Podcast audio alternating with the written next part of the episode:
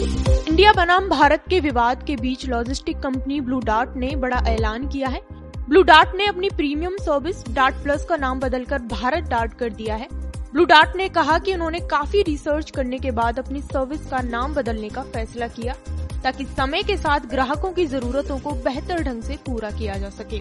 अपने बयान में ब्लू डार्ट एक्सप्रेस लिमिटेड ने अपने सभी शेयर धारकों को इस बदलाव को स्वीकार करने की अपील की है।